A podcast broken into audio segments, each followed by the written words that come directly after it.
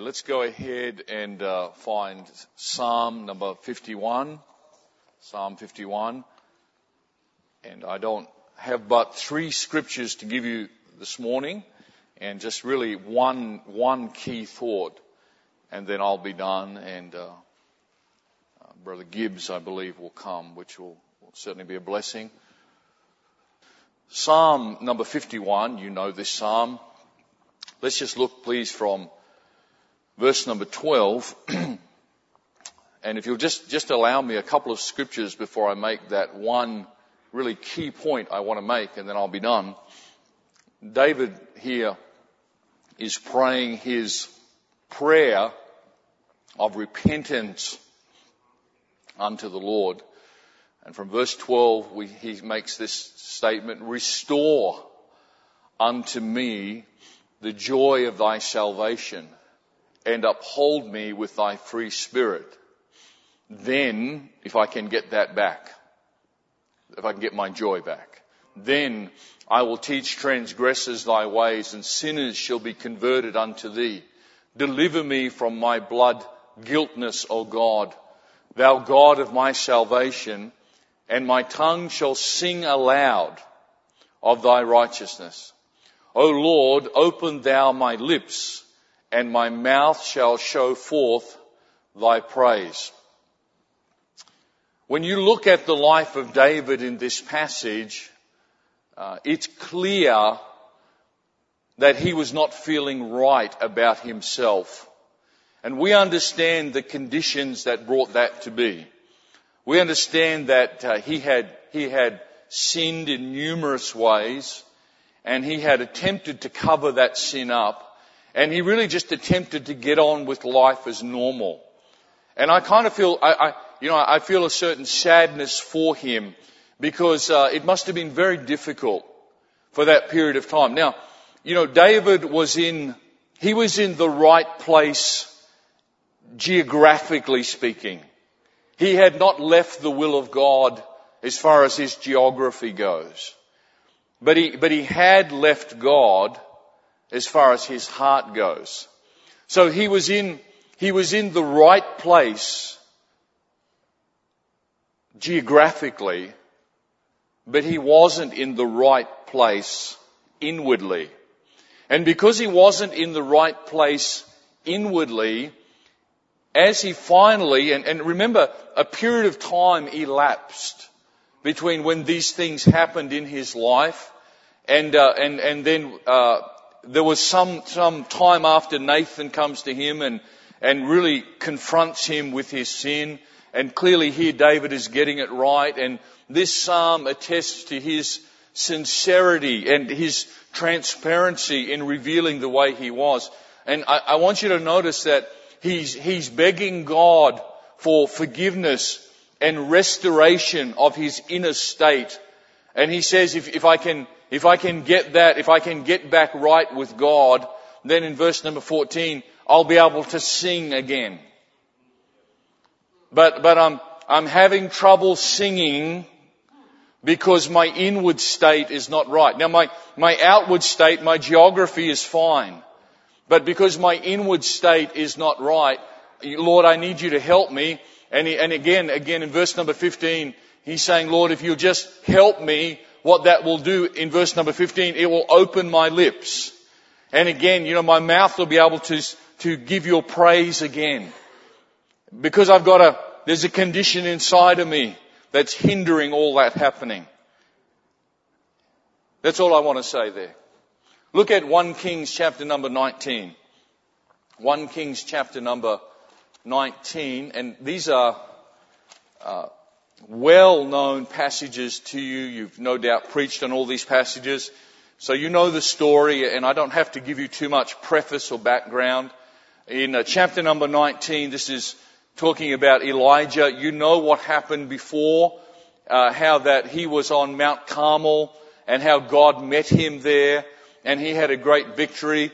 And it's very clear, you know, if you were to look at the spirit, small s, the spirit of Elijah as he's on Mount Carmel. He has an elevated spirit. You know, he's, he's delighting in the presence of God. He's delighting in the display of God. You know, I have a real problem with that. Both those words started with D. And I never do that. I don't like to do that. So, uh, uh, he, uh, he was delighting, uh, in the presence of God and he was delighting in what God showed him and, uh, and his spirit was, was uh, elevated and all, all was well. And then you get across to uh, chapter number 19 and you know, you know the, the story here. Let's pick it up from verse 1. And Ahab told Jezebel all that Elijah had done and withal how he had slain all the prophets uh, with the sword. Then Jezebel sent a messenger unto Elijah saying, So let the gods do to me and more also if I make not thy life as the life of one of them by tomorrow about this time. And when he saw that, he arose and went for his life and came to Beersheba, which belongeth to Judah, and left his servant there. But he himself went a day's journey into the wilderness and came and sat down under a juniper tree and he requested for himself that he might die. And I'd have to admit this morning that that request has visited my lips on occasions. He requested for himself that he might die and said, it is enough now, O Lord, take away my life, for I'm not better than my fathers. And then again, if you just notice verse number nine, uh, and he came thither into a cave and lodged there. And behold, the word of the Lord came to him, and he said unto him, What doest thou here, Elijah? Now, Elijah found himself, like David, in a place that wasn't right. But David's problem was an inward one. Elijah's problem was he left the geography. So, so Elijah knew fear drove him from the place that he was supposed to be at to another place. And the Holy Spirit provides a somewhat detailed narrative of his journey that he traveled to this place and he went a day's journey and it was, it was when he left the place, the geography, that God had him to be. Fear made him leave it. Then, then Elijah now, may I say this, there was no song on his lips anymore. His spirit was not elated anymore. This was, this man did not have the same demeanor as the man who was on Mount Carmel. This man is depressed. This man is saying, Lord, I would, I just want to die. And so you have two situations there. You have David was in a wrong place and Elijah was in a wrong place. So, so one, as it were, you might say, was in was uh, in the place of wrong, and the other was in a wrong place. But but the same thing happened to both of them, and that's all I want to say there. Look at uh, Psalm 137. This is our last scripture. Psalm 137. And, uh, you know, I titled this message because you have to have a title. I titled this message, the question I hope you never have to ask. The question I hope you never have to ask. And the question is here uh, in this passage. In Psalm 137, uh, please look at verse number two. Well, let's, let's read from verse number one. You understand that this is the Psalm of captivity. This is the Psalm of those who have been taken captive and find themselves in Babylon. And verse number one, by the rivers of Babylon, there we sat down. Yea, we wept. A little bit like Elijah's spirit. We, when we remembered Zion, we hanged our harps upon the willows in the midst thereof. For there they that carried us away captive required of us a song. And they that wasted us required of us mirth. They want us to be happy, saying, sing us one of the songs of Zion. And here's the question I hope you never have to ask. How shall we sing the Lord's song in a strange land? how can we sing God's song in a wrong place? Now, I want you to think about this. David was in a wrong place. He wasn't, he wasn't in a right place inwardly. But outwardly, he carried on with the duties of the kingdom. Outwardly, uh, he had to still do the things he had to do. And, and, and for a long time, he just had to carry on as if everything was okay. But inwardly, he wasn't right. And maybe some people discerned that, and maybe some people didn't. But he knew he wasn't right within. He knew he, he couldn't sing the song. He said, Lord, the way I was with this having a wrong place inside me, I, I can't sing your song. You, you, I need you to forgive me and help me and bring me back inwardly to where I need to be. And then that will open my lips. And then I'll be able to sing your songs. It was an inward place, but it was the wrong place inwardly. But then Elijah, on the other hand, his was more pertaining to a wrong place outwardly. And certainly there probably was a wrong place inwardly, but not in the sense of David having it. And so, so Elijah is in a wrong place also. And now Elijah is not, as it were, singing God's song either. So David is, is, in, is in the place of wrong, and Elijah is in the wrong place, and the people here in this psalm are in both of those scenarios. They were carried away into captivity because of their sin, because of their failure to listen to God, because of their rejection of what God had been saying to them over quite a long period of time. And so they had a, there was a, there was a problem with the, with the, with the place inwardly. And because of that, then they got, they got carried away and their geography changed as well. So now, now, now these people, these people are in a wrong place and they're in a wrong place. And they make that awful, awful question, how can you sing God's song, the Lord's song, in a strange place? And it's an awful question because the answer is you can't. They, their harp was hanging on the tree. They didn't have any song. They, they, you, you can't sing in that condition. If you're in a, if you're in a, if you're in a, the place of wrong inwardly, and maybe some people know, and maybe some people, maybe they don't know, but be sure you know. Or if you're in a wrong place this way, you can't sing God's song. And here's the problem. Because everybody knows who you are, they want you to keep, they want you to sing God's song. They know who you are. They expect a song from you. They expect you, come on, give us the song. But the only song that you knew was the Lord's song. Because that's who you were. You, you, you're not anything else. And so if you can't sing the Lord's song, you haven't got anything. But you still have to sit and go about the, the outward duties of the position, fumble and stumble your way through, but you're in a wrong place and you're having trouble singing the Lord's song. So when you get up in the pulpit, you have to sing a song, but it's not the Lord's song. Because you can't sing the Lord's song in a strange place.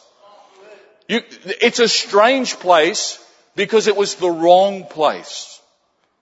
It's not a strange place if you're a Babylonian living in Babylon. That's not a strange place for them. But it's a strange place for the people of God to find themselves in that place because they were, they were in, they had a state of wrong and they were in a wrong state. It was, it was wrong both ways. For them it was a strange place because they weren't meant to be there. And that's the great difficulty when you're saved and you know God and, uh, and, uh, you, you know, the only song you have is God's song. But if you're not, if this place is wrong, and it can be wrong for lots of reasons, it doesn't have to be what David did. But if this, if this is a wrong place, or that's a wrong place, you can't sing God's song. You know why? You're in a strange place. You're in the place where God never wanted you to be. You weren't made to live in a strange place. That's why you can't sing the Lord's song in that strange place. Now, you can sing another song, but you can't sing the Lord's song. But people expect a song from you, and it's a, it's, what a terrible place to be. And that's where they were.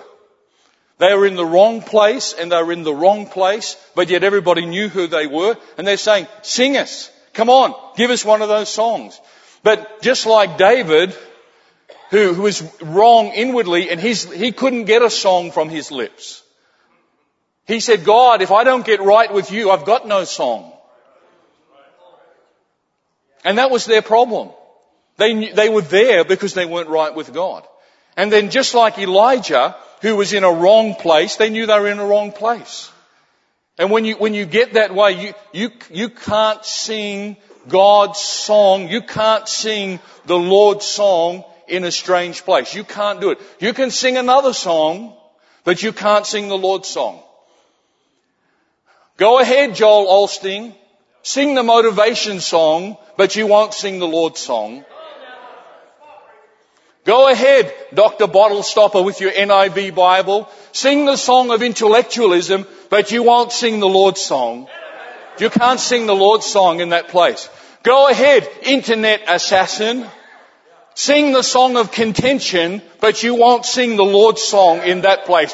Go ahead, disgruntled church member. Sing the song of disunity, but you won't sing the Lord's song in that place. Go ahead, lazy preacher sing the song of another man's sermon, but you won't sing the Lord's song in that place.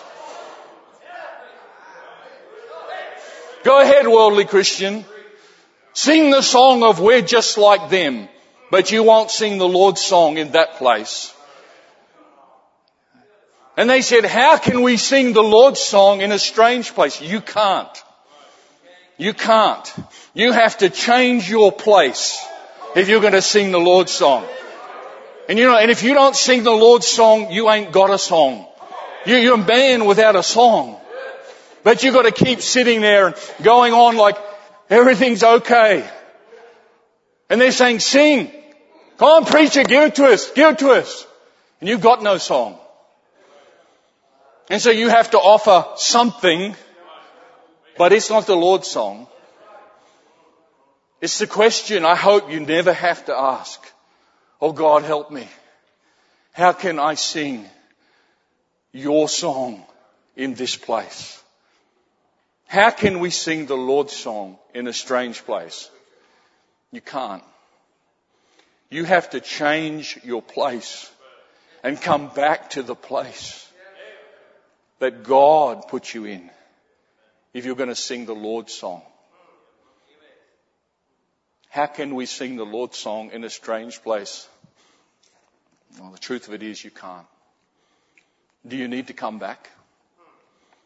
Elijah left his place because of fear. David left his place because of flesh. But they were both in a wrong place. Both of them had no song. If you want to sing the Lord's song, you have to come back to the Lord's place.